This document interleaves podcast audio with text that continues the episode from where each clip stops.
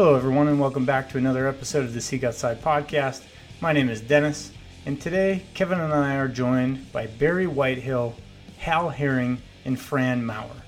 We talk about the Arctic National Wildlife Refuge, the ins and outs, and a little bit of history over the last 40 or 50 years with a couple of guys who have spent a majority of their careers working in the Arctic National Wildlife Refuge. I will let them introduce themselves in just a second, and I thank you for listening to our podcast. So, without further ado, the legends.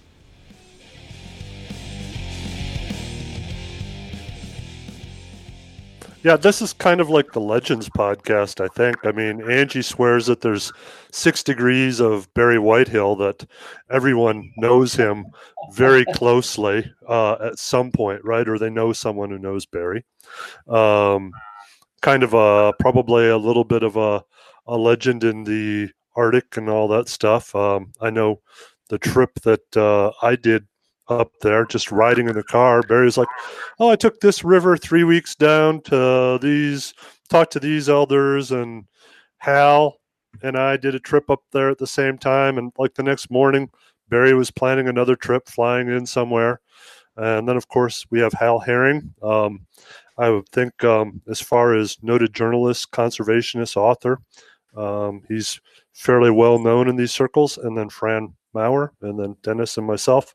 So let's let everyone get a little bit of uh, background here. Um, let's go just kind of clockwise. Barry, how are you doing? Good. Hey, thanks, Kevin. Um, so uh, I grew up in Eastern Washington, uh, but I was one of those kids. Uh, since a teenager, I had a premonition that I was going to die in Alaska. So uh, I knew it was inevitable. And uh, my uh, former wife, who died of brain cancer, sadly, was a biologist for Fish and Wildlife. And at the time, we lived in northern Nevada, which she hated the brown. And uh, she came home one day, said, I'm applying for a job in Alaska. So if I get it, I'm moving, taking the kids. You can come up when you're ready. So uh, that just cast, uh, it wasn't my my doing, but uh, so moved up, and that was 28 years ago, and uh, yeah, it's it's been a good fit. Great place to raise kids. Uh, you know, I know my two boys. One lives in Brighton, Utah, and one lives in in uh, Missoula. And uh, I know growing up they took it for granted, but uh, you know, being outdoors hunting. I packed the oldest one at three months while his mo- his mother killed a nice bull elk. So uh, the die was cast, whether they liked it or not, and uh, they're still following in those footsteps. And then my career was U.S. Fish and Wildlife Service, so I got paid to play by doing a lot of rivers. I started out uh, in Arctic National Wildlife Refuge, helping out with gyrfalcon surveys um, so I got to float rivers like the Kongakut and the Canning. But uh, I was primarily first at Kanuti National Wildlife Refuge uh, near Bettles, Alaska, and Allakaket, and then transitioned over to Yukon Flats, which is small in comparison to Arctic National Wildlife Refuge, but still almost 12 million, million acres with several villages associated with it. So um, that's where I ended my career at Yukon Flats National Wildlife Refuge. And I live in Fairbanks, Alaska. So. Awesome. Hal? Um, what do you say? Um, I'd like to take more trips in the Arctic. Uh, um, I'm from I'm originally from North Alabama. Um, I grew up there. I lived there until I was about 25 and um, we had uh, we did timber some timber stuff. I was a tree planter for Weyerhaeuser Paper Company. Was really one of my first uh, like real jobs. So we're we had a hoedad crew down in Mississippi and Alabama, North Florida. Um, that was really kind of a weird thing. I picked up the hoedad, which is a tree planting tool, when I. I think we lost Hal. So let's move on to Fran. Hal will come back. Someone shot Hal. Yeah, this is Fran. Uh, I live here in Fairbanks, Alaska. Uh, grew up in west central Minnesota. Uh, when I was quite young, uh, my father, who was farming at the time, uh, showed me some native artifacts that he found in the fields, uh, stone hammerheads and arrowheads and things like that. And uh, he explained to me that um, you know the uh, Great Plains was used to be vastly different than it was when I was a child. The the big bison herds and Native American, many different tribes of Native Americans uh, out on the land uh, pursuing the bison. And I always held in my mind the idea of what that must have been like before Europeans set foot in the Great Plains and the Rocky Mountains. And uh, that became kind of a deep feeling inside me. Uh, I graduated from high school, uh, got a degree in wildlife at uh, South Dakota State University, put in two years during the Vietnam era in the U.S. Army, uh, got out and uh, came to Fairbanks, Alaska to attend graduate school. I ultimately got a degree in zoology and was fortunate to land a job with the U.S. Fish and Wildlife Service shortly afterwards. Um, and uh, soon I was involved with planning for proposed national parks, wildlife refuges, wilderness areas, wild scenic rivers uh, prior to passage of the Alaska National Interest Lands Conservation Act. And it was a pretty exciting time. I feel like it was the highlight of my career at the very beginning, and the rest was all downhill after that. But uh, the uh, law was finally passed in late 1980 that created over 100 million acres of protected lands in Alaska. When that was over, I uh, transferred as a wildlife biologist to the Arctic Refuge in 1981. Worked there for 21 years as a wildlife biologist, uh, studying mostly caribou and the calving grounds. Uh, moose, Dall sheep, birds of prey were the main uh, items I got involved with. These were mostly associated with uh, assessment of fish and wildlife and their habitats on the coastal plain of the refuge that was required uh, by Act of Congress in the Alaska Lands Act. Um, and I've been involved with the controversy over drilling in the Arctic Refuge uh, since that time. And within a, in just about uh, five months from now, I'll be I'll I'll have uh, lived in in Alaska for 50 years. Woohoo! I got a lot of living to do to catch up with you. well, no keep at it. Keep at it. That's all I got to say. okay. okay. Back to Hal, real quick. I'll uh, I'll make it brief. Um, so uh, I came back to uh, I came to Montana oh probably 28 30 years ago and um, although I worked in the woods here and did a lot of stuff, I, I became kind of an environmental journalist. I'm a contributing editor at Field and Stream. I cover conservation for them. I'm working on a book on American public lands right now. Uh, I wrote a book on historic firearms, which gave me a bunch of history um, for a while. So I'm a, I'm a writer, reporter. Um, I still do some woods work every year uh, with the Bureau of Land Management and the Mule Deer Foundation, planting sagebrush. But uh, um, Kevin and I did that trip with Barry, we we saw some big country up there, and I've I've just touched the edge of it. Um, just touched the edge of that fire, man. I'd like to see a lot more.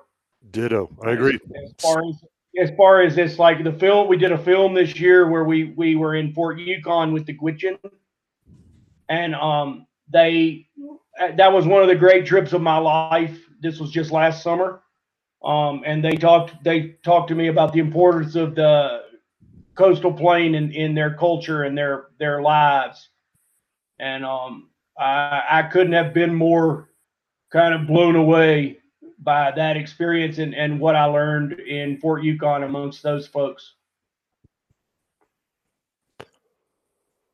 So, so that leads us into obviously we're here to talk about the refuge, right? Um, there's a lot of passion for the refuge. Barry has barry is very passionate about the refuge. Um he took hal and i on a trip. That's really kind of where hal and i um, forged our friendship. I thought it was absolutely fantastic area. Seeing Dall sheep seeing a muskox um stuff like that. Um, what about the drilling on the coastal plain? I mean, obviously, you drive up the Haul Road. There's the whole, all the oil stuff that you see um, going down it already, right? So why, why would you, or why would you not? Why would you be opposed to the drilling, or why would you be for it? Fran, why don't you go ahead and yeah, you, you're intimately Sure. involved with that 1002 area. Sure. Well, uh, first, a little bit of history on how the the original Arctic National Wildlife Range got established. It was finally established uh, during the Eisenhower administration in 1960, but there was a campaign to uh, designate or to set up and establish one at least one conservation area in America's Arctic region.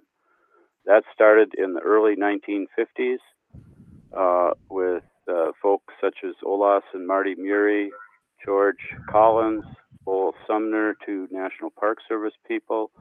Murie had worked with the U.S. Fish and Wildlife Service and had retired in the mid 1940s. Um, and the idea was that there ought to be one place in America's Arctic that's set aside and protected in its original condition and safeguarded in its original condition uh, on into the future. And they managed to succeed in getting the the National Wildlife, it was called the Arctic National Wildlife Range at that time, established for three purposes for uh, wildlife, uh, wilderness, and recreational purposes. Um, thank goodness it got established before oil had been found at Prudhoe Bay. Because uh, if it had not been established before Prudhoe Bay, there probably wouldn't be an Arctic National Wildlife Refuge today. Uh, there's an interesting connection from a historic standpoint uh, in that in 1943, President Roosevelt, in the middle of World War II, established a public land order called 80, num, Public Land Order 82, which set aside and protected the entire northern part of Alaska from homesteading, mining, mineral leasing, uh, to safeguard those lands up there for the possibility of uh, and and for military purposes during the war. That take took all of that land out of uh, access to oil companies and even the state of Alaska. When when Alaska became a state, uh, it would have prevented Alaska from uh, getting state lands under the Statehood Act on the North Slope.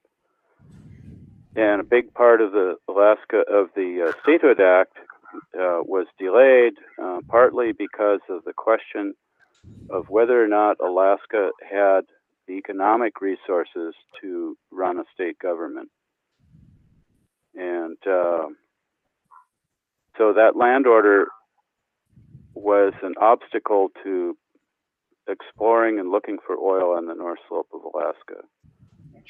Uh, a compromise got struck uh, late in the Eisenhower administration that would set aside the Arctic National Wildlife Range, but would lift the restrictions of Public Land Order 82, which then paved the way for the state of Alaska to ultimately select lands and obtain uh, ownership of the subsurface that held the largest oil field ever found in North America.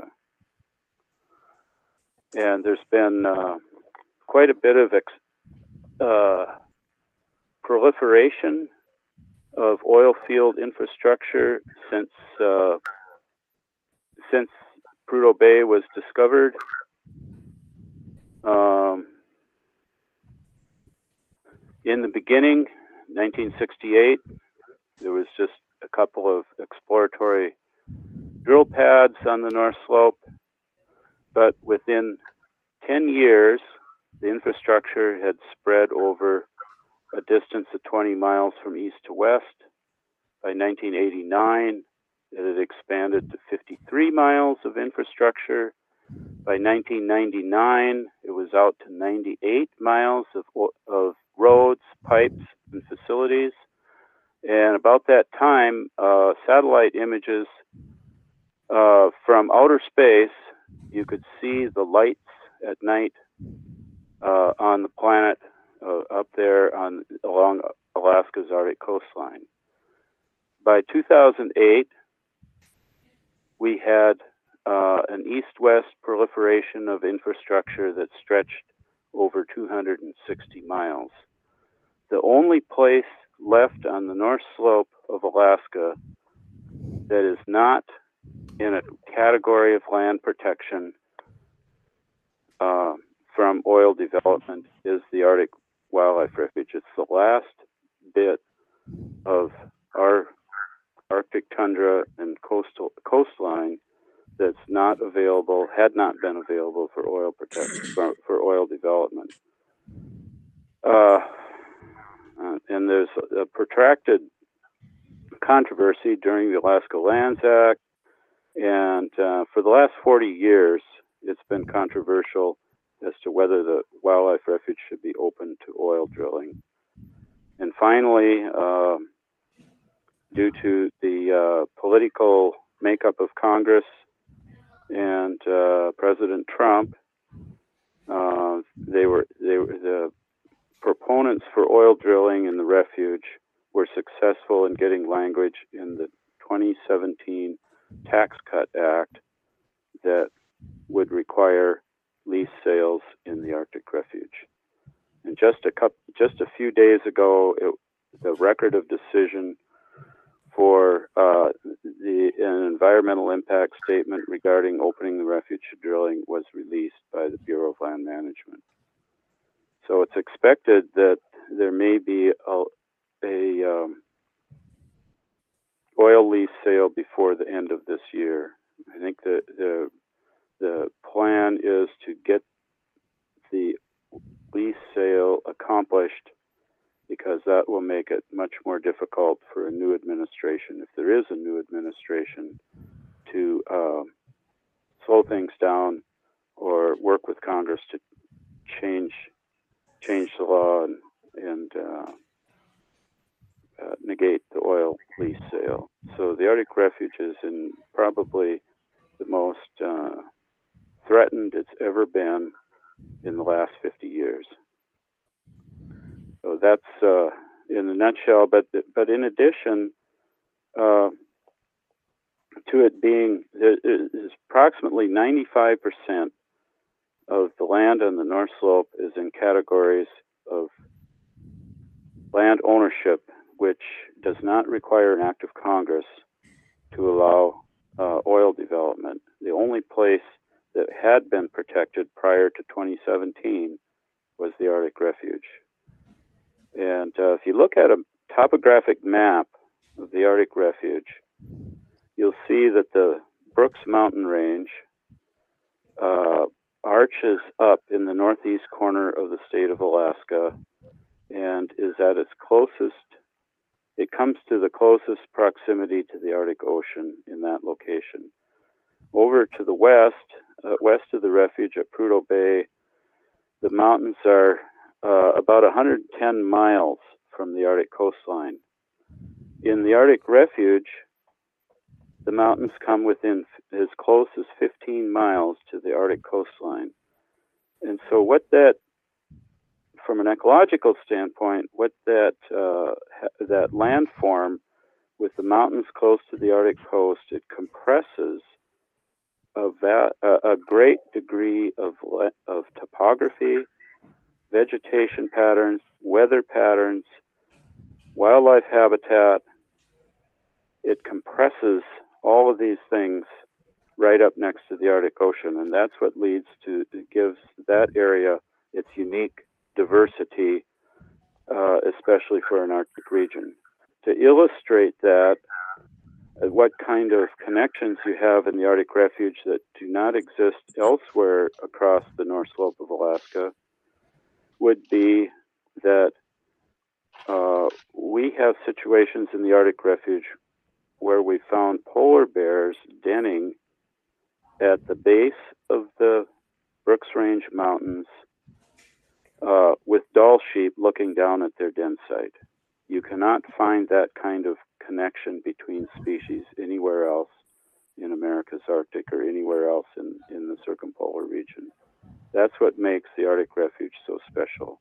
In addition, the Arctic, we in uh, during the Alaska Lands Act, we were able to double the size of the Arctic National Wildlife Range to 19 million acres. It's one of the largest conservation areas in the country, and uh, it's the only one that stretches from saltwater across an entire mountain range into the boreal forest on the south side. All the different habitats from the ice pack to uh, significant spruce and uh, birch forest are contained in this one protected area. It it sets the Arctic Refuge stands alone in uh, its wildness and original condition. It's the wildest and, and most original of any landscape we have left in our country. Oh, that's uh, that's my spiel on it, and I'll, I'll, stop talking for a while and let others uh, continue this discussion. You you know, um, if you don't mind, maybe I can speak to kind of what uh, Fran touched on on how he got into the interest of uh, growing up on the Great Plains. I was similar to that my grandparents lived on the edge of the uh, Confederated uh, Colville tribe. And in fact, it's really dating myself. In 1974, I started working for U.S. Fish and Wildlife Service. And one of my first jobs was uh, to uh, do special use permits for the Salish elders that came to Turnbull National Wildlife Refuge each spring to dig camas and other roots. And I befriended these elders that were in their 80s at the time, and uh, to the point that they shared stories of, uh, in one case, uh, the one uh, woman, Nancy Flett, had married a much older man who was uh, participated in the last buffalo hunts where Hal Herring is, but they would band together with the other Salish groups because that is Blackfoot country. And the only way they can make it over and get buffalo and come back is to have a confederated bunch. And so she told stories her husband sang her buffalo hunt songs. And then the other nancy uh, indeed her grandfather and another brave hiked with seven pairs of moccasins over probably to around where augusta is and snuck up on a blackfoot encampment uh, scalped the guy that was tending the horses. They each jumped a horse and grabbed a horse. So I grew up with those kind of stories as well, and that interest in that landscape. And um, and for me, when I'm like uh, ten days ago, when I was on Arctic Refuge on a, a, a eight day float. Um, you know, that's the one place that I have been in life where you can get up on a hill and see out forever, which is similar in my mind to the grasslands around Augusta, that you can just see into infinity and without a, a road, a trail, a, a telephone line. And to me, that just it brings home exactly the view in my mind what somebody like Lewis and Clark uh, would have seen looking out on the landscape and it's the only place I know that's left where I can have that eh, that feeling embodied without being affected by the impact of man. And uh, for me, being on that landscape, it's that's how my soul gets rejuvenated. And uh, to lose that for the sake of, uh, especially at these times with cheap oil, I think would be a tragedy for uh, not only me, but future generations that will never have a chance to have that feeling again. So that's my take on it. I have a question on, on the cheap oil deal. Um, I understand why now is because the now is the time is ripe to get these leases, right? But um, what's the chance that these leases will end up being hostage leases, like what we saw in the Badger Two medicine, where they say, "Well, you, you we have a right to drill. If you pay us, uh, perhaps we won't do it, given the fact that the barrel price is in the tank." Is that is that possible? Is that part of this? Does anybody know? Well, I, I, this is Fran. I, I just comment that uh, if you look at the history of the oil oil uh, industry in America, it's rich with chicanery and land speculation and uh, uh dishonest. Uh, we have been front and center in that here where I live with the natural gas. Yeah. yeah, and and and uh, it's you know that's been unfortunately that's that's a that's there's a long-standing history of of behind behind the uh, not upfront and honest uh, dealing in, in, in, with regards to access to drilling and and uh, development and exploitation, and I wouldn't uh, count that out these days. Uh, it's it's um, it seems uh, seems like uh, such speculative activity would be consistent with the history of oil development in our country uh, well, from the very from the very beginning. And once the lease is done, there is not the damage is mostly already set up at that point, unless you find a way out of it. Correct? Or or is it just they could lease it and hold on to it for 20 years and not do anything? Well, there's there's an interesting uh, uh, piece of history here in Alaska that that I think um, is is worth considering.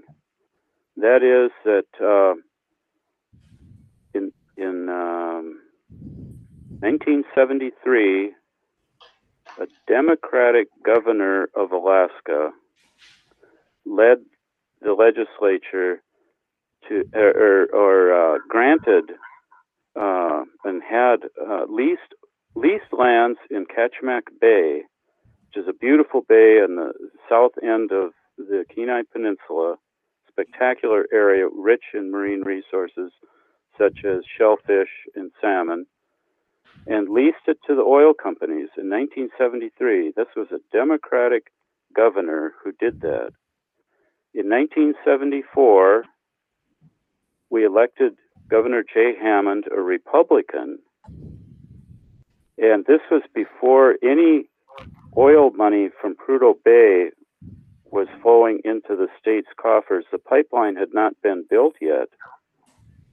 And Jay Hammond convinced the, the state legislature to come up with money, which was scarce in those days for the state of Alaska, and buy those leases back. And that's that happened. That is history.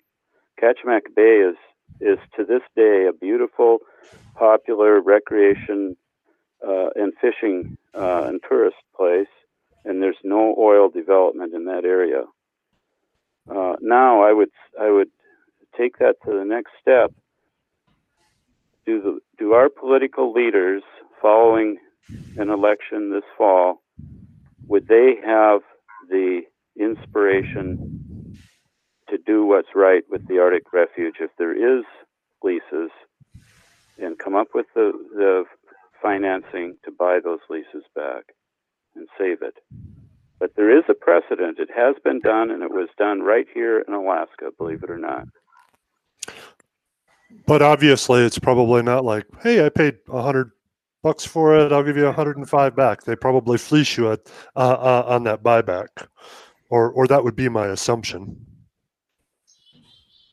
Uh, certainly, yeah. You, you know, it I uh, I wouldn't argue with you about that, but I I guess in the case of the efforts to protect the Arctic Refuge from the very beginning, it's been based on very high ideals, and I think these days in our nation's history, we need to return to some high ideals instead of just uh, deciding, well, that you know that just can't happen. I think we need to aim high and not let go of our ideals. That's my point of view, at any rate. Perhaps I'm biased because I've been very fortunate to work in wildlife biology up in the refuge for 21 years and see a lot of things that unfortunately many other citizens of our country have not had the opportunity to see. But I've often felt that if every citizen in our country could have seen and experienced some of the things that I've been fortunate enough to see there, there wouldn't be a dispute about what to do with the Arctic Refuge. There'd be a resounding cry to keep this place as it is. I would ag- I would agree wholeheartedly. Kevin and Barry, you remember when uh, my son was up there and we were picking those like it's like I Oh, think you- Hal might actually have worse internet than I do. Well, and and that uh, I'm uh, sorry to see him leave at this point because I was the question I wanted to ask Hal because his son Harold was 15 at the time we floated the the refuge on onto Arctic National Wildlife Refuge, and it'd be interesting to hear his perception uh, of how that trip may have mm, affected his son's path in life or his thoughts on things. So hopefully Hal will be back. I know in in the case of my two boys, um, you know, they took running the Atigun Gorge as, you know, tick, it took it for granted. But uh, now that they've moved out of Alaska to uh, the lesser 48, um, you know, they, I think they have a perspective that uh, they really miss uh, being able to do those kind of things, but it set them on a good pathway in life. And uh, as soon as Hal, hey Hal, uh, Yes, sir. while you were gone, I was bringing up the point. I was going to ask you. Uh, you know, Harold was only 15 at the time when we we floated the river. Did that did that change his perceptions on thing or set the the cast uh, the you know the pathway for him to go one way or another or he told me the your- weather was better in the Bob Marshall Wilderness. yeah sadly Um, Yeah, he's he's packing in the Sierra right now um, for Rock Creek Pack Station. He's been there all summer working. Um, so yeah, he's he, he's dyed in the wool, man. You know, uh, but what he was saying on that was he was picking those berries, and he just said, you know, the people who say this is an Arctic wasteland have never lived on the prairies where I grew up. and what he was most impressed with on that trip was the bounty. yeah I mean, and you have to look close like a lot of places out west but once you get down and look uh, into uh, uh, you know a close perspective yeah there's a lot there for Well, I, sure re- I remember from the last camp, we did a hike looking for caribou. We were out midnight, one in the morning, I think. It was still Yeah. light out, and we were just eating blueberries off the ground as, as as we went. You know, it was, and the place was just so wild, so vast. It made you feel very insignificant, which is one of the things I love about big wilderness. Yeah.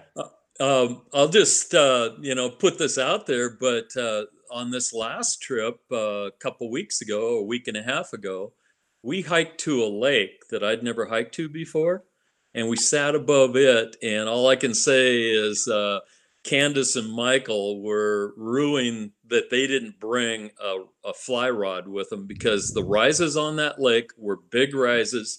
And something tells me there was some lake trout in there that hadn't seen a hook in generations. So, Wow. uh, yeah, there's a lot there, uh, even when the caribou aren't in, for sure. And even with the austerity there, are those there's those big grayling and those eddies. Oh my gosh. I mean, I was I was just I, I let we I think we kept one of them right, but I was just letting them go. But holy smokes, were they in that? And there's not much holding country in that river, but where it is, it's just full of fish.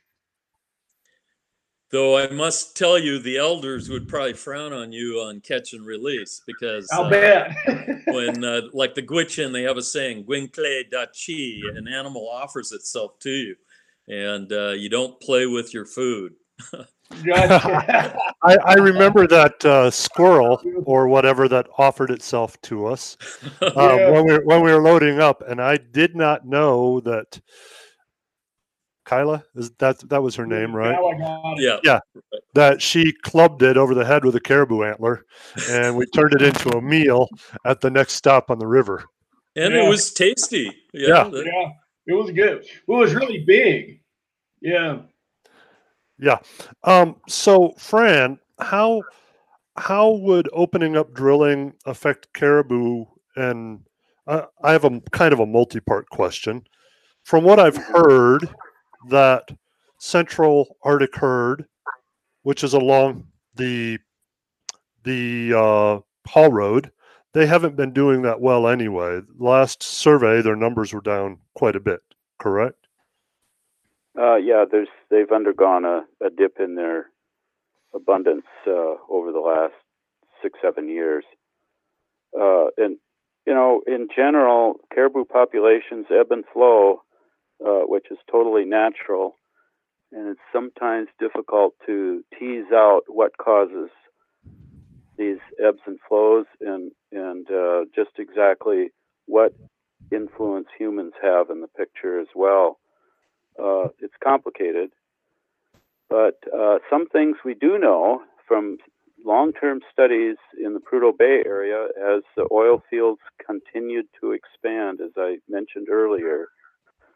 Uh, and there's been extensive studies of of uh, displacement of uh, pregnant females and females who have just given birth with their calves they're, they uh, tend to be displaced away from uh, areas of human activity and, and uh, noise and construction, uh, oil field activities, basically. And the the displacement extends beyond, usually extends beyond a couple of kilometers. Uh, and when you have a network of infrastructure, even though it doesn't occupy a huge acreage in aggregate because it's spread out you end up with uh, a large displacement of these uh, cows with their young calves and we think that the reason that displacement takes place is an anti-predator uh, reaction on the part of the adult females or mother caribou. In this open environment of the tundra, they and they have a youngster that's that's still wobbly and, and vulnerable, cannot uh, flee a predator yet. It's important for those cows to be vigilant, watching the horizon, and when they see movement off in the distance, they start to move their calf away from the trajectory of whatever uh, the disturb the perception of a disturbance or a potential predator is.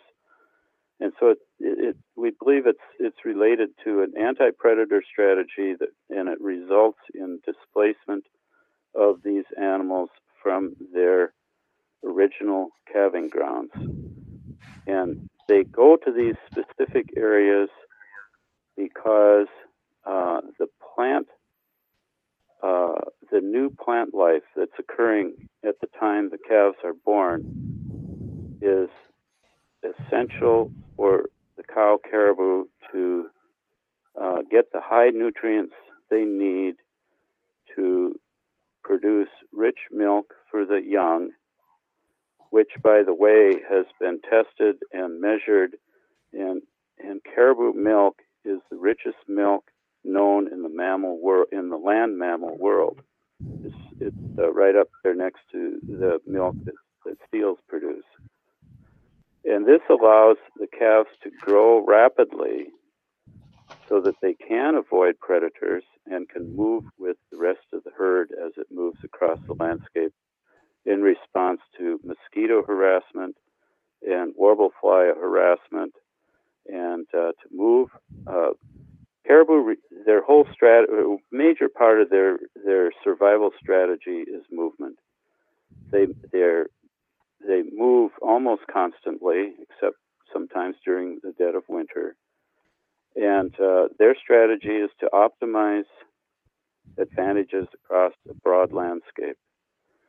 But if you interfere with the most sensitive time, where all the next generation of caribou are these uh, young calves, and they're born within uh, four or five days of the entire herd pops out their calves at the same time, uh, they're very vulnerable at that time, and if they're displaced to less favorable landscapes, uh, we expect there will be higher mortality of the calves. I was involved in in studying orig- uh, baseline mortality of calves on the calving grounds of the porcupine caribou herd, which is the big herd that calves in the Arctic Refuge, and we looked at um, geographic locations of where calves were born and how well they survived during this uh, neonatal uh, time period.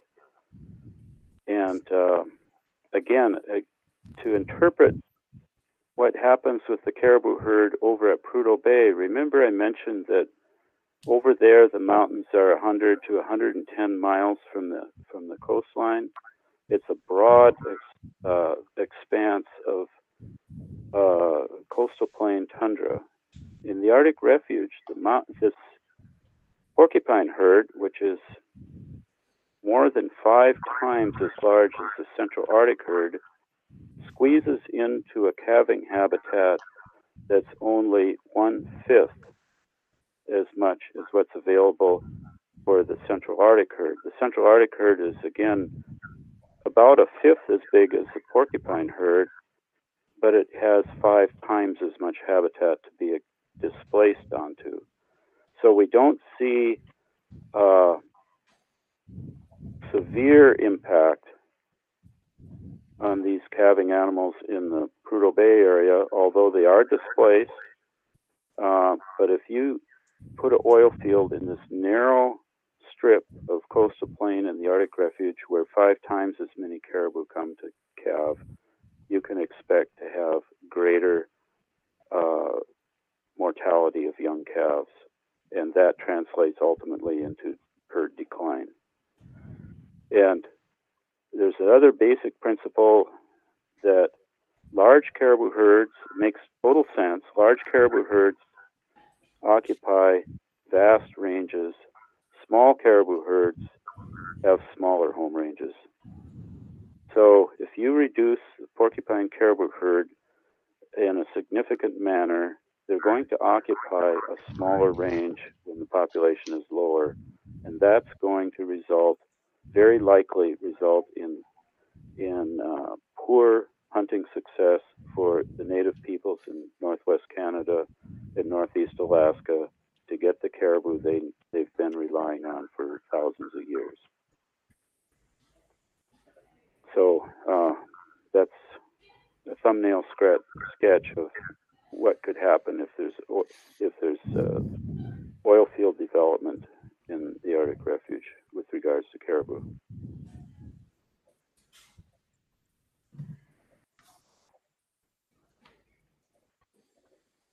So it would affect the porcupine potentially more than it would the Central Arctic because it's a much smaller area that they calve in yeah, that's that's a basic principle of, of that's really the basis of the, of the uh, the differences between the two herds and, and expected outcome if there's oil development in the Arctic refuge.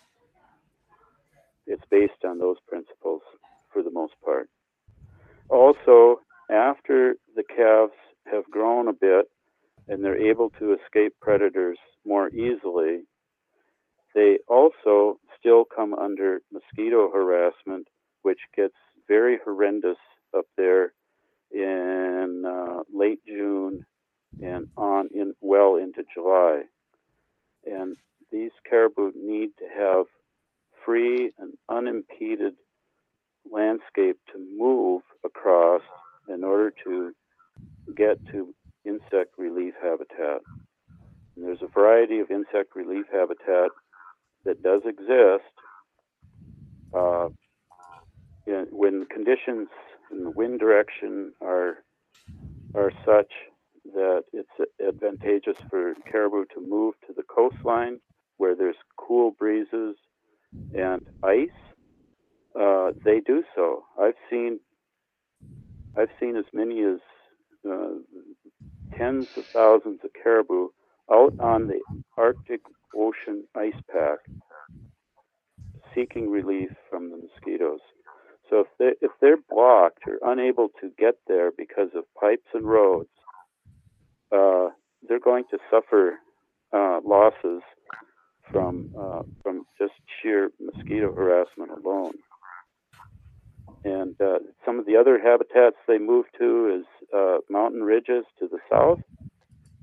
And it, again, if they're impeded or impacted in, in getting free access to those areas, uh, they can suffer. Uh, there's, there's influences on, on their survival in that regard.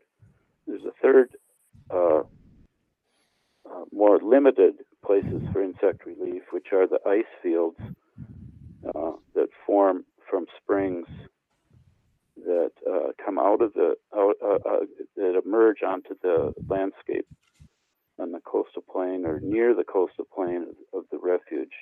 And these uh, big ice fields form during the winter because the springs flow year round. And uh, there's more springs uh, north of the Brooks Range in the Arctic Refuge, a higher density of springs than anywhere else across the Alaska North Slope. We even have the, the only two hot springs that occur uh, north of the divide of the Brooks Range are in the Arctic Refuge. So it's a special place in many regards. Uh, around those springs, there's plant communities that are unheard of uh, in an Arctic tundra situation. Species of plants that occur in forests to the south are found near those springs. Um, and unique uh, populations of invertebrates and uh, Dolly Varden char are found unique to some of the springs and, and found nowhere else. They're very special places. Um, so it's complicated. The caribou have a variety of potential insect relief habitat, but if you throw a network of pipes and roads and human activity, there's going to be uh, further problems for them during the insect relief season. Uh, eventually, they migrate off. Uh, most of the porcupine herd leaves the coastal plain before winter, uh, later in summer usually. Uh, but as the herd has increased in size we are seeing some of the porcupine herd remain uh, uh, north of the mountains even in winter. So uh, it's there's a lot of stuff that's happening up there biologically. Say, Fran, while you're talking about the hot springs, I've hiked into a the, the Sublette and those. Uh, I could never find the hot. I could always find a little bit of warm.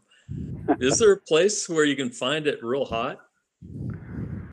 Uh, yeah, there's a hot spring. Uh, uh, I hate to even divulge the location, oh, but then, then no, don't, don't do it. no, no, no, it's okay.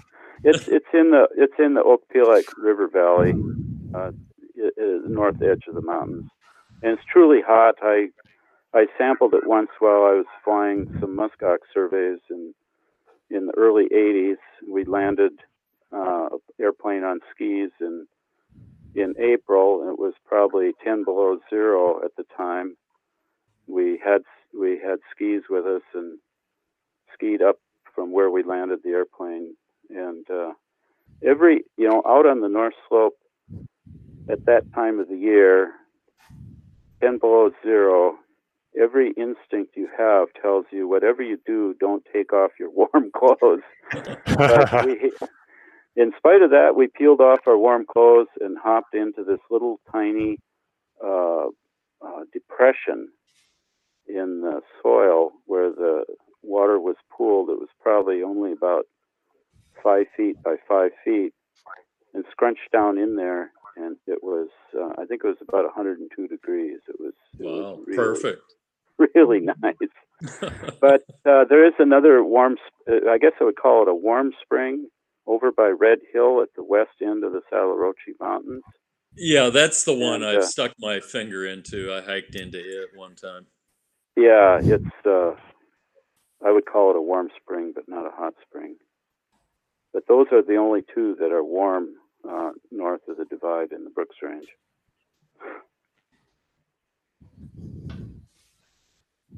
It's just it's just a wonderful place. It has all this uh, landscape and diversity and characteristics that that are uh, that are compressed into a relatively small area, and uh, then on top of it all, you have one of the largest herds in North America squeezing in there and giving birth to their calves. Um, it's it's quite a spectacular wildlife phenomenon. Uh, I wish more people could it personally because if they could, um, I think more people would con- be convinced that this place needs to be protected and kept. I've been I've been trying to talk Angie into a trip there, but um, I think she's scared. But I also don't have to convince her that it needs to be protected either. Yeah, well, that's a wonderful thing that many people do get it and don't and realize that they may not ever get there, but they want to know is such a place that still exists and that it remain that way for those who come after us. That's what conservation is all about. Yep. Is that principle that we don't destroy everything that that really was the birthplace for our species in the first place, uh, long, long, long time ago, and that we keep as much of it as we possibly can uh, for everyone to know where we where we came from as a species, actually. hmm Now I'm looking at a map of. So excuse me if I ask a dumb question, right? But I see this giant area called the National Petroleum Reserve, Mhm. quite a bit to the west. Yes. Why? Why would someone want to do something on the coastal plain when it looks like there's a there's a giant area elsewhere? Yeah, well, the National Petroleum Reserve, Alaska, was actually uh, established because of a, a previous war. Uh, uh, World War One was the first war that was fought where petroleum resources were critical to uh, became used in in fighting wars. Uh, some of the first airplanes were used in World War One, for instance. Uh, so in 1923, President uh, Warren Harding uh, established the National Petroleum Reserve in Alaska. It's a 26 million acre area. It's huge. And because uh, even though they hadn't uh, found commercial or, or large deposits of oil there yet, uh, reports of oil seeps and, and early geological uh, investigations along the Arctic coastline where these oil seeps were led geologists to believe that there's likely oil uh, in that region, and that area was set aside at that time.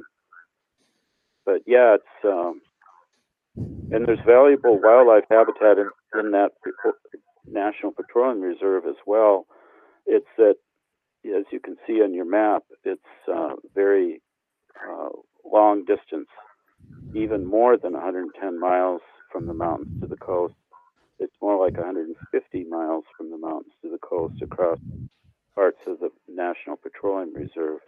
So it's a different landscape and a different uh, array of uh, space and wildlife habitat. But there certainly is some unique and special wildlife values there as well. And the oil industry has been expanding more and more to the west uh, into the petroleum reserve since about uh, the late 1980s. Say, uh, Fran, can I ask a question? Uh, with all your years of biological research up on the Arctic National Wildlife Refuge, do you have any lessons learned about uh, getting out to that landscape and and doing uh, being on the ground that you might impart on listeners that might want to come up and uh, and uh, do some kind of ac- activity on Arctic National Wildlife Refuge? What are some some uh, good lessons that you think you've learned working out there?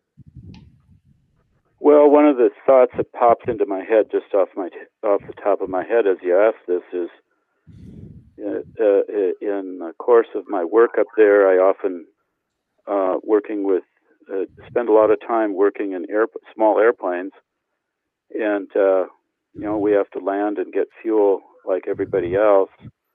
And uh, I don't know how many times I landed at Arctic Village airstrip, and uh, visitors to the refuge, some being guided by wilderness guides and river floating guides, uh, backpacking guides, were at the airstrip uh, as their planes were fueling or coming and going from trips in the Arctic Refuge. And uh, I was always amazed at talking to people who had never been there before and they're on their way out of the refuge and they've been there for a week or 10 days or whatever. And the glow on their faces and the, uh, the, the inspiration they had from being out in such a place uh, was was just evident when you walk up to them and start visiting, and they were moved like never before. It was a life changing experience for people who had the opportunity or took the opportunity to visit that landscape. Transformational, I'd say, and life changing. And um, that's what strikes me as much as anything is is that um, we need these big, vast, wild places to restore ourselves from the hectic landscape that we now live in, both physically and, of course, the digital world as well. Out there, you're isolated from much of that. You're able to reconnect to to the real ancient Earth from which we came. That's yeah. uh, that's what I think the value of that a place like that is, and the value of other wilderness areas as well. Thank goodness we have some wild places left in our country elsewhere. It's just that the the refuge is of another scale compared to any other place mm-hmm. that we set aside for conservation. And well, the refuge and the Yukon Flats are right next to each other, correct? So between them, isn't it more like 30 million acres? And yeah, the biggest, absolutely. the largest wilderness in the lower 48, I think, is Death Valley, right? And then and Frank Church and maybe the mm-hmm. Bob Marshall complex are the biggest ones. So, mm-hmm. And combining them don't even get anywhere near the size of either one of those. Yeah, and then in addition to that, if you take into consideration that Canada has set aside two national parks that border directly on the Arctic Refuge, and they have other protected lands to the south uh, within the range of the porcupine caribou herd, it's even greater. And uh, that's something I haven't mentioned, but when Lowell Sumner and and George Collins, the two Park Service people that first looked at Northeast Alaska for conservation values, they very quickly understood what what how this area was special, and they originally recommended in Arctic International Wildlife Preserve, and uh, uh, they they got it from the very beginning, and uh, both countries have taken actions to protect that area in varying degrees. Uh, so when you think about what is over on the Canadian side uh, that augments uh, the Arctic Refuge and Yukon Flats, it's it's it's very impressive. One of the one of the last biggest pieces of wildlands in North America that that, that actually have some conservation purposes laid on on them.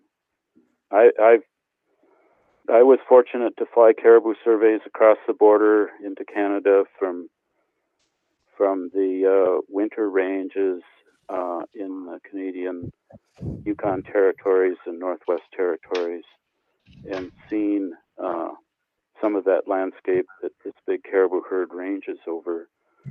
And uh, it's kind of mind-boggling. You can fly for hours and hours at 120 miles an hour and see nothing but unmarked land below you, marked only by this network of caribou trails that lead 400 miles, air miles, from the southernmost winter range to this narrow little strip between the mountains and the coast in the Arctic Refuge where they give birth to their calves.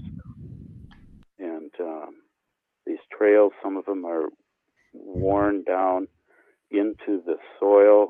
Some of them are as deep as a couple of two to three feet deep in the soil. There's places where they cross rocky areas that are that they've the trails are etched in the rock. The, the caribou, millions of caribou have walked those trails over thousands of years, and we're on the edge of the possibility of tearing this system up in its most sensitive location, the calving grounds. That's that's where we're at with this search for addiction to oil. And I'm so glad I'm on this call. That that is one of the most beautiful images. I mean, I'm I'm taking notes, obviously, but whew, thank you for that, sir. You're welcome.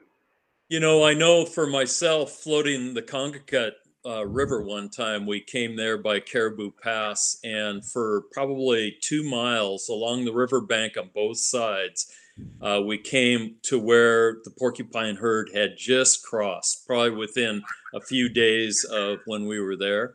And on both sides of the river at the high water mark, there was a rope of caribou hair that extended probably two miles on either side that was four inches wide. It was that hollow hair and uh, talk about a caribou barnyard smell.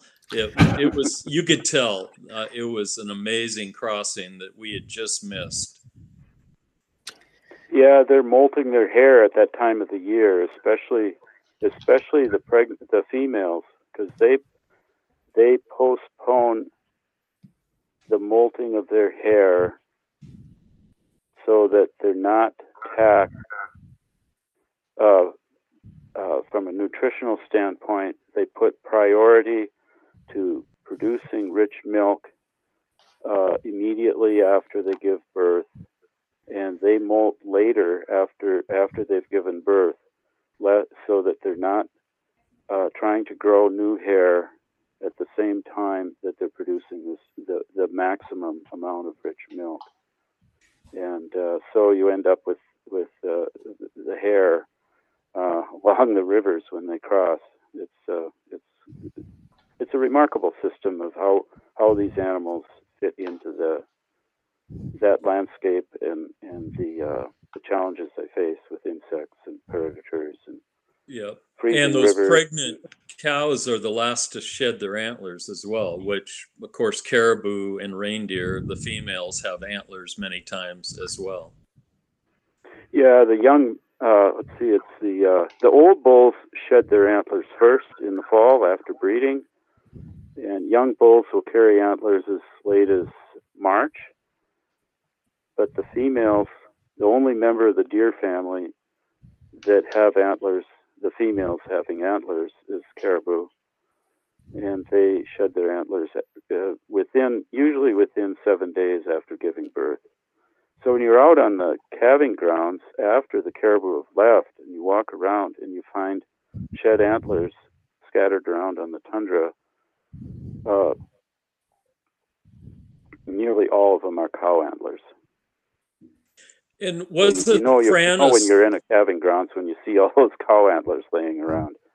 Wasn't there a study done about no 12 years ago or so where uh, a uh, grad student uh, uh, uh, dated, carbon dated some of those antlers to find concentrations of where the cows historically had had shed, and even found antlers on the landscape that are over 2,000 years old. Wow. Oh, Yeah, that's uh, uh, that's true, and uh, I think there will continue to be more uh, more detailed information coming out from that study. I'm not sure it's even complete at this point, but yeah, uh, some interesting patterns uh, that are showing up that illustrate or establish how long uh, caribou have been using that landscape. Um, and it's it's related to uh, also the use of that landscape for calving is related to the uh, the ice age. And uh, if you get out on the coastal plain, uh, there's a stretch there that uh, during the ice age, the water levels were lower in the Arctic Ocean, and uh, animals were able to migrate around the glaciated ice fields of the eastern Brooks Range, and um, there's a narrow stretch of the original uh, unglaciated area that existed during the Ice Age that enabled them to migrate as they do today. Those that come out of Winter Range in Alaska, they always go northeast and go around the tall mountains of the Brooks Range, uh, blending with other migratory groups coming out of the Canadian winter ranges, and then go around the east end of the Brooks Range onto the coastal plain. And uh, the northernmost part of the coastal plain was unglaciated, and uh, so there's a possibility of finding very ancient antlers there uh, from that go back to the Ice Age. Uh, a lot of fascinating things about a, a relatively simple landscape that's not loaded with tens of thousands of species like you know, rainforest in in uh, in the tropics. well, I remember, I remember when Hal and I were there with Barry. Barry was showing us native sites that probably were from the mid 20th century 1950 1960 area that they still may have been relatively nomadic um, hunter gatherers or, or very close to that Mm-hmm. Certainly, yeah. There's places where you can find uh, rocks on the in the tundra arranged in a circle, which were used to hold down skin uh, skin uh, like uh, tents stretched over willow branches. To kind of the, the people of that time were probably the original designers of dome tents. That's how that's how they they traveled light. And um, uh, interestingly though even uh, even the the the widespread um, it was you know you get into the ice age era and and uh, it was a time there was native people living uh, in the north uh, that date back at least at least 12,000 years. And uh, but the first native people that came into Alaska did not have dog teams at first, and uh, they existed without dogs. Dogs were dog travel was a relatively new means of human travel in the Arctic. Um, how they existed without dogs is uh, kind of a mystery. Dogs were essential in moving from place to place, following the caribou and other other uh, food food sources. So there's still a lot of things we don't understand, and and there's opportunity to continue to learn new things. Uh, one of the things that, speaking of uh, caribou, just uh, oh gosh, it was just within probably four years ago. Some archaeologists, you know, a branch of archaeology has has been increasing, uh, looking underwater for early sites of human existence. And archaeologists had discovered um, in Lake Huron, one of the Great Lakes, ni- under 90 feet of water, they found uh, uh, a topographic feature that uh, was a ridge that once separated two lakes at, the, at, at a particular time.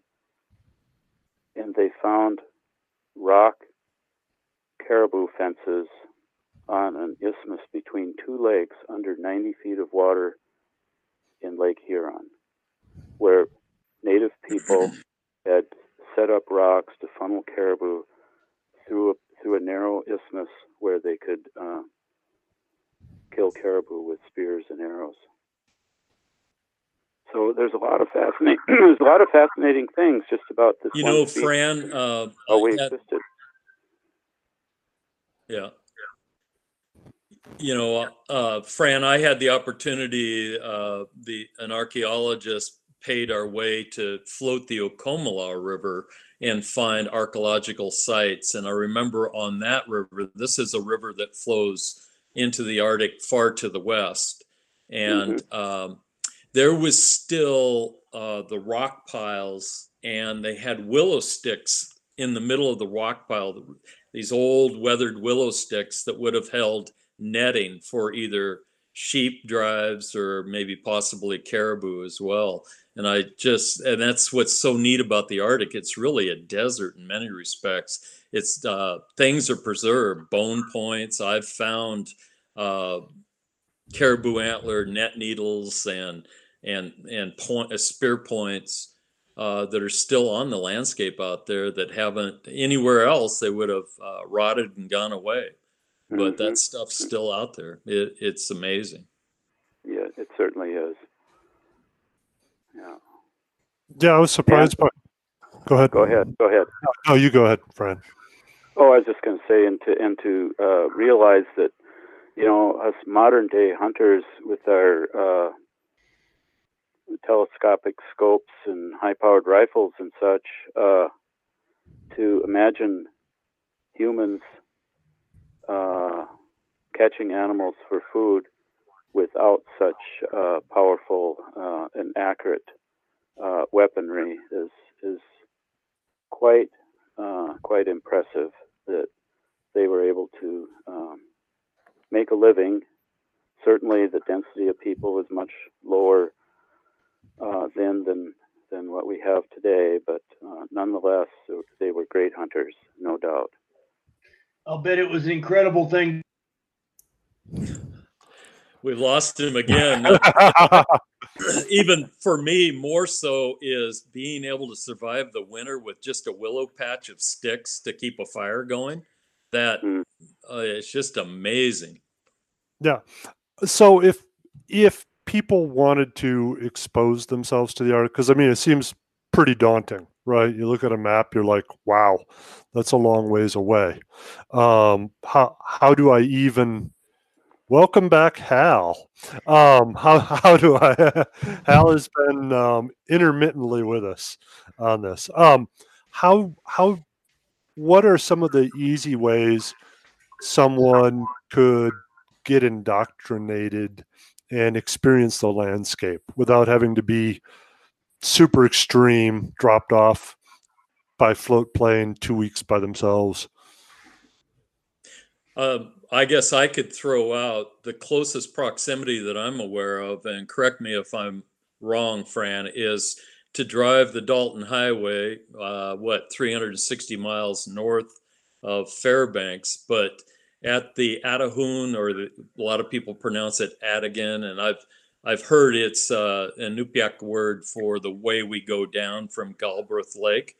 Uh, somebody could hike on the south side of the Atigun Gorge and just go in a mile. And there's actually a wonderful waterfall feature about three miles in. But you could stand on Arctic National Wildlife Refuge and just get a taste of what that landscape is and see Dall sheep and potentially muskox and caribou and other things as well. Wouldn't that be the easiest in your mind, uh, Fran? Yeah, that would be a good way to start. Uh, uh, for uh, you know, it, it, wouldn't necessarily require hiring a bush plane and and uh, you know getting flown in and flown out and all that stuff. That's that would certainly be a start right there uh, uh, to get to get an ex- to get a feel for the land and also to build up your experience to possibly plan uh, a second trip uh, where you get where you would be dropped off with an airplane to some more remote area than than right near, fairly close to the road. Uh, also, uh, you know, it, it, yeah, I don't know how to say this, but uh, people, there's a lot of different people in the world, and there's some who um, who uh, have the uh, adventurous spirit, even though they've never gone to the Arctic before, to study up, do some homework, do some reading, and plan their own trip. We've had people come independent of any wilderness guide uh, or anything else and get on a mail plane and fly to Arctic Village and hike or ski across the refuge from Arctic Village to Kaktovik and get on another mail plane and fly back and not even hire a bush pilot. Uh, some of the early people that visited the refuge uh, used to do that. Uh, it was a pretty common thing for people to just get on a mail plane and go across the refuge from south to north or north to south, either way. Uh, that's another option that is out there anyway for people to do. How how many uh, how many stamps does it take to get on a mail plane? well, the price has gone up. That's a good question, given given the postal service uh, funding these days and all that. Uh, but uh, yeah, it's uh, the mail plane. Uh, the costs of flying on the mail plane have gone up, like everything else. Uh, uh, Barry, you probably know better than me. Uh, possibly, what a round trip ticket, say from uh, up, or a, a, a one way ticket, say to Kaktovik, would be. But it's it's got to be between at least four hundred dollars, probably. I don't know exactly. Yes, price is much higher than it used to be. More more than a couple stamps for sure. Definitely. so you could possibly pull it off thousand dollars round trip via mail plane. Oh, I wouldn't doubt it. Yeah, but a quick call to to some of the air carriers, you could find out what yeah. what what it would be. Uh, I just can't give you that number off the top of my head.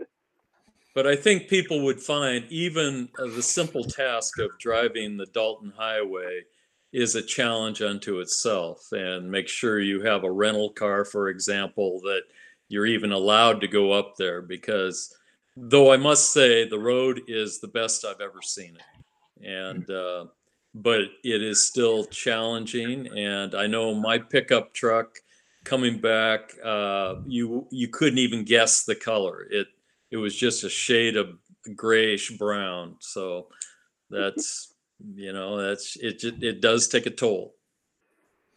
Yeah, and it takes a lot of vigilance to uh, drive safely and and um, be careful about uh, the big trucks hauling on the road. Um, and yep. uh, not and you know you shouldn't stop to get out and look at something where the where you're right on a blind corner. Because if the two 18 wheelers are coming along, one going south and one going north, and your vehicle is not totally off the road, there could be uh, bad consequences. Uh, Well, I, well, I think just on the drive, we saw two or three moose plus a black bear on that trip on the drive up.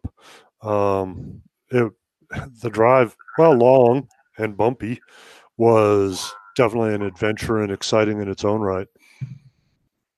yeah, it's an adventure, definitely. Yep. Uh, One thing with those phenomena- trucks, um, I always pull over and when I'm on the the Dalton Highway section and just stop because I don't want to crowd them at all. And you're going to find these truckers talk to each other, and word goes pretty quick that you're somebody that's friendly. And if you're not, uh, they'll they'll get you on a payback, either gravel on the windshield or kind of force you off the road. So just saying be courteous to the big trucks. Bummer, bummer. Um, you have anything you want to add, or um, Hal? You've been in and out quite a bit. I have. I was amazed. I, I don't know what's kicking me off. It's it's not my internet, but neither mind. I got I got a lot of it, but it was very perverse at times because somebody would be saying something perfect, and it would go pink. I want to know how far it is from Arctic Village to Kaktovik. Uh, you know, a lot of people ask me how far is it from this point to that point, and um, I, I I hate to say it, but my experience is primarily from riding in um, bush airplanes, and I tend to think in terms of of time rather than miles. Yeah, I got Uh, you. So, you know, from Arctic Village to Kaktovik, if memory serves me right, it's about about 45 minutes to an hour, uh, traveling at about 120 miles an hour. Ninety And miles. Pretty. But if that's that's in perfect conditions too, and that I Right, guess that's the big point uh, when I asked uh, Fran uh, takeaways from working up there. That landscape isn't in a human timeline, and Right. people get themselves in trouble when they're trying to compress it into a time frame that that meets their schedule. And so, don't be pushing bush pilots to fly in bad weather you know it's time to play a game of cribbage and just wait it out Yeah, and if you uh, if you if you're flying up to Alaska from lower 48 and you have airline reservations, it would be wise to give yourself a day or two uh, on either side uh, to cover you in the event that a pilot and the weather is such that he can't pick you up right on, on schedule to get you in back to Fairbanks in time to catch a flight down to the lower 48. It, it's wise to uh, uh, schedule your airline ticket uh, to give you some extra time in case you're stuck out there for a while. what was the longest you were ever stuck up on the coastal plain? Oh, there have been times when uh, I, I haven't been stuck out on the ground so long, but there were there have been times where uh, mail planes, even with instrument uh, equipment, uh, could not fly into Kaktovik for a week because of coastal fog. That's the worst is, is coastal fog in the summertime. And uh, the fog is a is a problem because it it comes and goes unpredictably and can roll in from the coast uh, all the way to the Continental Divide up some of the river valleys within a half an hour's time, and so um, it's a unpredictable weather condition that that um, needs to be taken into consideration when you're operating. we had it uh, we had it come in on this last trip up there a couple weeks ago it looked like molasses pouring over the the hills coming up towards the mountains and it enveloped us for probably a day and a half hmm hmm That's very that's fairly common actually.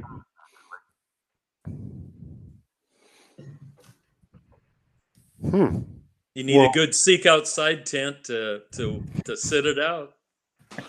Um, on our trip, we spent a lot of time with a fire under a tarp, and then eventually everyone started throwing willow and the Seek Outside Cimarron and said, let's get that stove going. So, I have I've a great photo of my son looking into that tent while y'all while we're drying out clothes. Yeah, I've I've often advised people to to consider going to the Arctic on its terms rather than ours. In other words, its terms are unpredictability. Uh, plan ahead. Give yourself extra time because uh, the fog rules in this land, and we don't.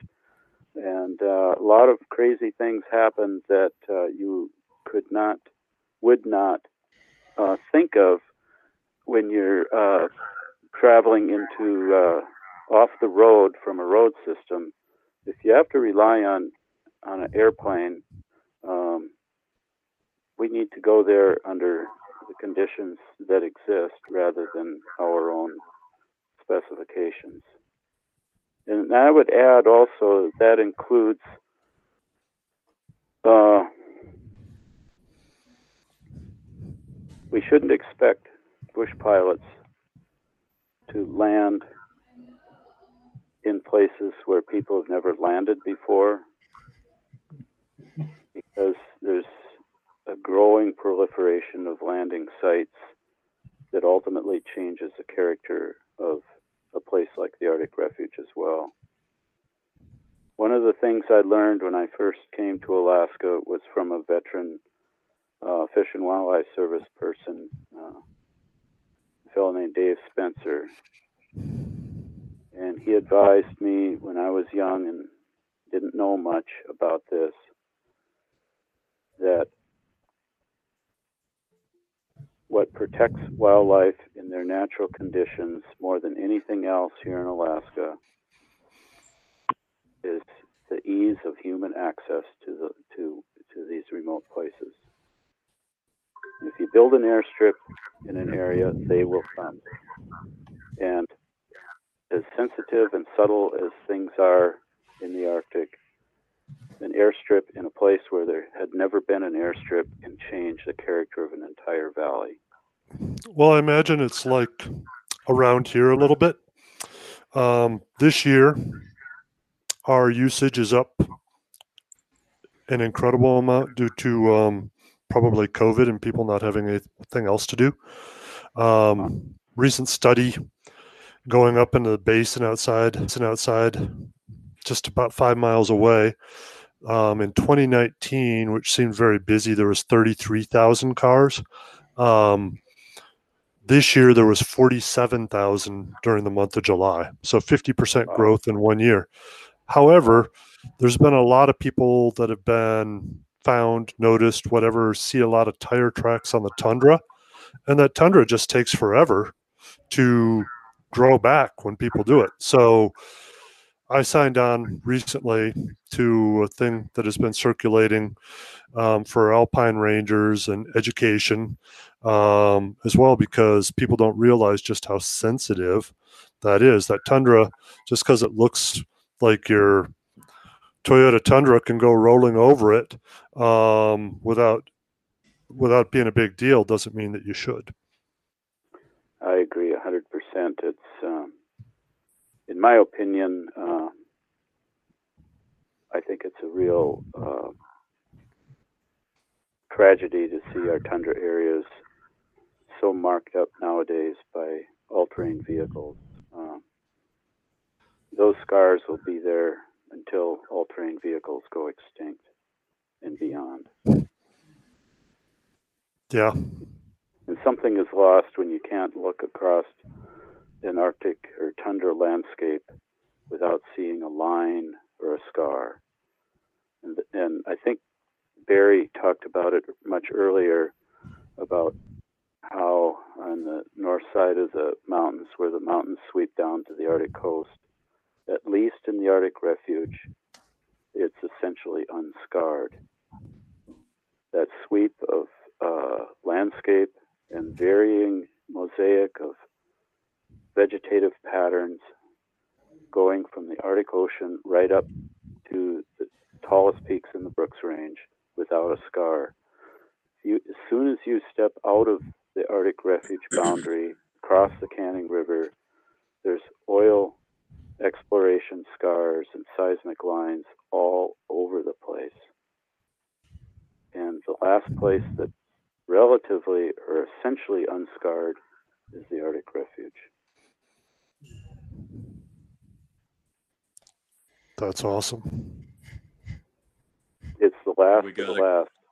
We got to Uh, hold the- on to it. The environmental writer uh, is a real controversial character in and of himself. Edward Abbey came up to the Arctic Refuge in 1983 with a, a wilderness river guide and floated down the Kongakut River. He wrote an article about his trip to the refuge, and he entitled it "The Last Pork Chop." if you look at the map of the so-called 1002 coastal plain area that's being considered for oil development, it kind of looks like the shape of a pork chop. It's an interesting read. He was an interesting writer and uh, activist, I guess. Monkey Wrench Gang.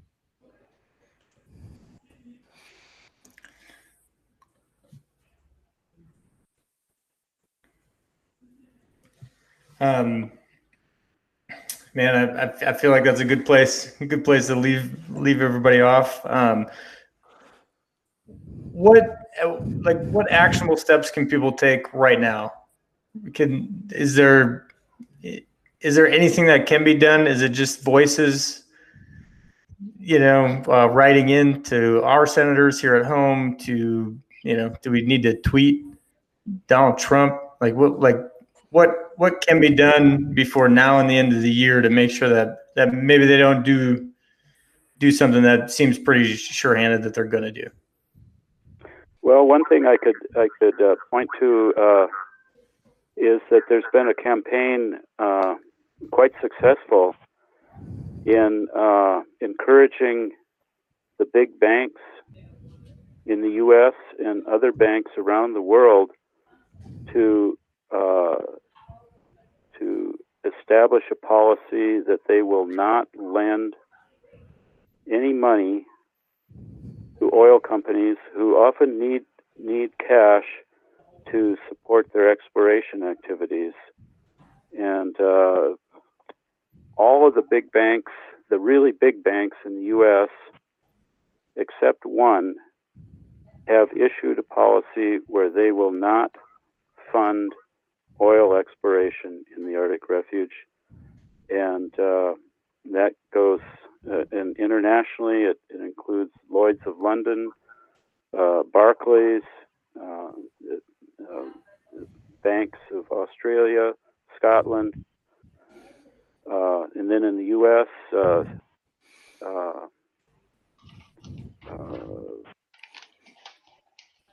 Citibank. Um, J.P. Morgan, uh, Morgan Stanley, uh, Wells Fargo have all have all pledged they would not lend money for drilling in the refuge.